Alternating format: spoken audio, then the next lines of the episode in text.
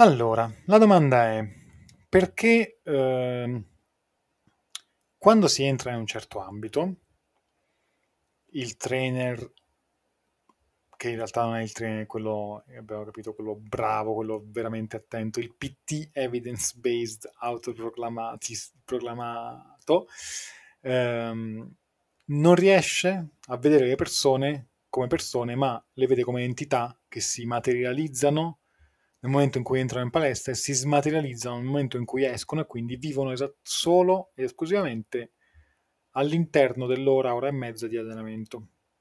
Questo è perché un individuo non riesce a vedere un altro individuo. Penso che la risposta sia talmente scontata che è per comodità, cioè perché devo studiare di più, perché devo capirci di più, no? Se tanto le persone che vengono in palestra frega della palestra, io rispondo alla palestra, nel momento che tu esci fuori per me non sei più un, un cliente. e quindi io sto comodo così, no? Io sono eh, preparatissimo nel mio piccolo ambito, cioè faccio una, vertali- una verticalizzazione talmente forte che io sono fortissimo là e poi quando esci fuori vado un altro. Quindi, cioè, allora, eh, vuol dire che il PT evidence based si aspetta che la persona sia lei la responsabile massima del suo, diciamo, completo cerchio del benessere. Nel senso, lui dice, tu vieni da me qua, fai allenamento con me, però all'in- all'infuori a me non mi interessa niente. Ma io non so neanche se lo concepisce il cerchio del benessere. ok. Capito? Eh sì, ok, è quello il punto. È quello il grande problema, nel senso che anche questa cosa, nel senso, anche se lo concepisse, il problema è che magari lui fornisce delle indicazioni perché anche internamente tu puoi distruggere una persona, puoi, allora, quello che fa la persona all'interno può, eh, come dire, eh, inficiare su quello che è all'esterno. Perché ovvio, se tu mi fai allenare male eh, e sto male per giorni, mi stai ledendo il benessere all'infuori. Sì, questo è vero, anche se comunque sono state create poi eh, dei, dei begli scudi verso questo, capito? Magari, ecco, succede una cosa come dici tu, e la risposta qual è? È scarsa motivazione, non gli va di fare la dieta, non gli va di venire in palestra, queste cose qua. Oppure no? il, sovra- il sovrallenamento non esiste. Esatto, pure, pure. Piccolo inciso, io mi ricordo che te avevi fatto un podcast con Miriam dove cercavate una parola alternativa a sovrallenamento. Sì. Ma poi l'avete trovata? No, no, perché effettivamente purtroppo si parla di, eh, cioè quello, il problema è quello, o, eh, sovraallenamento, però in realtà non è sovraallenamento e basta. Cioè, e capisci che i PT evidence-based di cui stiamo parlando siano così limitati nel loro campo di applicazione, eh, così limitati a, quindi vedono una persona che si materializza quando entra nella palestra e si smaterializza quando esce fuori, che, ne- che il loro dire il sovrallenamento non esiste, perché loro, di- loro hanno ragione, anche su questo dico hanno La vita ragione. fuori dalla palestra non esiste. Esatto, perché lui dice, ma come? Eh, Non può non riuscire a fare questa roba qua. Il punto è che, eh, il punto è che poi c'è la persona che ha mille altri cavoli per la testa e magari lo tocchi con eh, fa, fa lo scotto a corpo libero e magari è già in- troppo in là, in burnout, ok? E la... Questa la Sono vivo. No, scher- ecco il sovradellamento. Tu no... diciamo. Ah.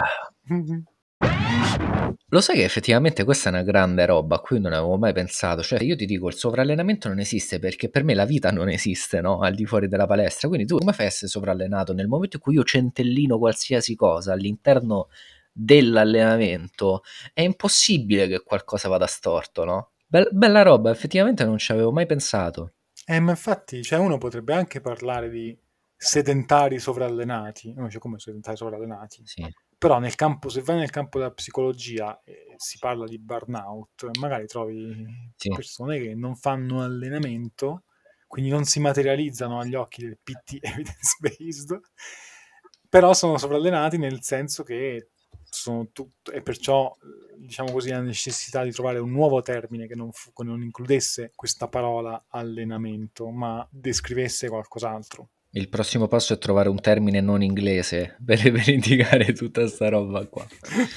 e, ma lo sai che, cioè, effettivamente, se uno si va a leggere, tu prendi un, un, vergine, cioè pure qua una persona che non ha mai avuto niente a che fare per sua fortuna col mondo delle palestre, gli fai leggere i vari sintomi del sovrallenamento senza dirgli che effettivamente si chiama sovrallenamento e io credo che quella persona sappia riconoscere anche nei sedentari che poi ecco scusa apro una piccola parentesi chi eh, va in palestra tre volte a settimana e lavora dieci ore in ufficio non è, è, è un sedentario anche lui eh. Mm.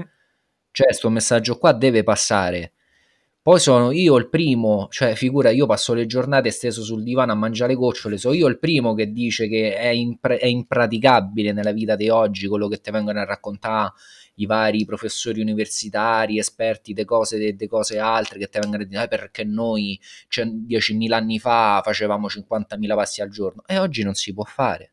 Ma so anche io il primo a dire che non ti puoi vantare di essere un atleta se vai due volte in palestra a settimana un'ora ma questo è un messaggio che non passa, cioè effettivamente pure quando vado a vedere i vari strumenti per i calcoli calorici c'è scritto eh, attivo persona che si allena tre volte a settimana, ma non sei uno attivo se ti alleni no. tre volte a settimana. Comunque, vabbè, questo, no, questo è un altro discorso. Perché... Però per dire, forse ecco, forse si ricollega Vince perché effettivamente se io concepisco solo la vita dentro la palestra, se tu vieni in palestra tre volte effettivamente sei inattivo, se poi fuori dalla palestra stai tutto il giorno morto sul letto, a me che me ne frega, non esiste la vita fuori dalla palestra. Abbiamo trovato la soluzione, esatto. vedi, anche a questo inghippo. Esatto, la chiave. Che poi però ti dicono anche no, sotto le tre volte no, no, sotto le tre volte no, non ottieni niente non sì, beh, eh, credo, credo, che noi siamo due prove viventi che non sia vero. Sì, però ho capito questa cosa che tre volte sì, puoi, puoi fare questo, questo, questo, questo e quest'altro. Sotto le tre volte no, zero. Zero totale. cioè, capito? Ma pure sta cabala dei numeri in palestra, guarda. Comunque, to- ehm, tornando al sovrallenamento, credo che una persona sia in grado di riconoscere quei sintomi in persone che effettivamente non sono sportive, non sono mm. atlete, no? Poi ecco perché dicevo, una persona se va tre volte, a maggior ragione, se è una persona che non va tre volte, in palestra, se- tre volte a settimana in palestra è un atleta, perché dovresti sviluppare eh, sovrallenamento? Eppure succede, perché anche i sedentari lo se lo prendono. Se poi vogliamo chiamarlo burnout, ci vogliamo buttare in mezzo, che ne so, le surrenali, qualsiasi cosa, possiamo tirare in mezzo qualsiasi termine, ma sempre quelle cose succedono. Ti ripeto, secondo me è una gran comodità, no? E poi dobbiamo pure prenderci gli schiaffi del dover parlare di queste cose, no? Perché magari gli stessi PT evidence-based sono gli stessi che ti dicono, eh, ma io eh, parlo di cose pratiche, che me ne frega a me di questa filosofia, perché purtroppo in Italia la parola filosofia è palesemente una parola negativa, che c'è una connotazione fortemente negativa, quando tu parli con qualcuno e quel qualcuno magari non riesce a capire quello che tu dici, vabbè ma stai filosofeggiando. No, io sto parlando, sto pensando e ci stiamo confrontando, non sto filosofeggiando. Ok, magari lo sto anche facendo, ma non dirlo con termini negativi, no? Perché poi qua se- sembra sempre che quello che è concreto è figo e quello che è astratto Ma, è per i fissi. loro vorrebbero no? dire che, loro, che tu sei, che, che, siete d'accordo, solo che tu ancora non lo sai. Esatto, esatto, esatto, ma non riusciamo a capirlo. Esatto, okay. sì, sì, sì. Poi com'è invece l'altra versione? L'altra versione è che sì, ho capito il tuo punto, ma eh, gli argomenti sono soltanto eh. miei e quindi è sbagliato. Sì, è vero, è vero, è vero, è vero, è vero. Ed effettivamente questo, cioè noi non solo dobbiamo, perché dico dobbiamo? Perché effettivamente a noi ci spinge qualcos'altro, no? E io dico, non solo dobbiamo trovare una soluzione a questo, ma dobbiamo pure prenderci la merda di chi noi critichiamo. E, e quindi doppia, doppia fatica, doppia fatica. Detto questo, un consiglio pratico, così non filosofeggiamo, un consiglio pratico per chi ascolta nel cercare di capire un po' come integrare il tutto, no? Per rendersi conto di dire ok, io non sono solo palestra, non sono solo quelle tre ore lì a settimana. Facile, andate in palestra queste tre volte a settimana così il PT evidence based non vi rompe le scatole e quindi siete un po' meno stressati. Ah, fa- fantastico, fantastico. Perfetto. Quindi devono fare quello che fanno già fondamentalmente. esatto. no, allora, diciamo un consiglio che il consiglio che può uscire fuori è quello di non stare a sentire troppo i vari numeri, affidarsi a chi Uh, io ho sempre detto quando, quando ero un atleta, no, quando mi allenavo un po' più seriamente, io dicevo sempre, io se vado da un fisioterapista, ad esempio, non voglio il fisioterapista che mi dica, eh, per, per, perché la tua schiena stia meglio, devi fare meno stacco da terra. Cioè, mastica, masticavoli. Io voglio il fisioterapista che mi dica, tu fai stacco alla terra in questo modo e eh, dovrai fare poi eh, successivamente queste altre cose. Lo stesso dicasi per il PT, cioè eh, se io ho due volte a settimana e voglio fare solo due volte a settimana di allenamento, ci sono i modi per fare allenamento solo due volte a settimana in palestra, perché no, non li proponiamo, cioè si può dividere il corpo in due sezioni, ah no, però bisogna fare petto bicipiti, gambe tricipiti e spalle. Quindi tu consiglieresti una split upper lower? esatto. Eh, ci sono i modi per fare due volte fatte bene, eh, anche perché il movimento, inteso come esercizio fisico ad ampio spettro non è che finisce in palestra. Io potrei essere, potrei fare anche una volta a settimana in palestra, fatta in un certo modo, e poi il mio resto di allenamento si, si spende in, in, al, in, altri contesti. Quante volte ho visto io stesso, o comunque mh, mm, so, ci, eh, come si sono, si, si sa, esistono uh, atleti che fanno il loro allenamento del loro sport e poi hanno una sessione di pesi che cercano di ottimizzare. È ovvio che non potranno fare un, un allenamento che richiede magari eh, di coltivare delle skill particolari per cui serve per forza stare lì eh, due volte a settimana. Faranno le cose specifiche fatte, tagliate su di loro. Però il senso è appunto questo, cercare di capire il professionista che, che possa avere una visione un po' più concreta, reale delle cose. Lo sai che effettivamente questo poi non solo va di responsabilità sul PT, ma effettivamente anche sul cliente, perché quello che tu hai detto adesso, a meno di lavori specializzati, no? Mm-hmm. Non lo so, faccio un esempio, mi voglio imparare eh, a fare, che ti devo dire, un back lever che è una figura del calisthenics, io ho bisogno di lavorare specificamente su quel movimento là, no? E, e lo devo ripetere, mm-hmm. La persona deve inquadrare chi è, dove sta e quello che vuole fare, ok? E quello, e quello che può tornare da quello che fa, okay? Perché a me sembra come se effettivamente le persone partono dal livello zero e vogliono quello che poi tu dicevi già altre volte. Parti dal livello zero e fai l'allenamento del Mister Olimpia in carica, ma quello tu sacrosanto dici quella persona a fare quel tipo di cose, cioè è arrivata nel corso del tempo, no? Mm-hmm. Prima faceva altre cose e tu prima devi fare altre cose, ok? E invece credo che mh, riuscire a inquadrare bene se stessi e la situazione in cui sia non è così scontato, eh? perché questo lo vedo molto spesso, cioè puntare a fare cose che stanno talmente al di là delle tue possibilità oppure che hanno concetti alla base che stanno talmente al di là, lavora e basta. Ma questo nasce anche, secondo me, da tutta quella parte che poi sfocia, vedi come si toccano i vari ambiti, i vari ambiti, diciamo, dove c'è divulgazione becera e fatta male. Tutti quelli che dicono no, per arrivare all'eccellenza devi, essere, devi ripetere follemente e maniacalmente sempre le stesse cose.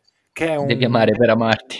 Devi amare per amarti, sì, la migliore versione di te stesso che è se ci pensi, una declinazione di sta roba significa che tu sei te stesso oggi e domani ripeti te stesso, ma un po' di più.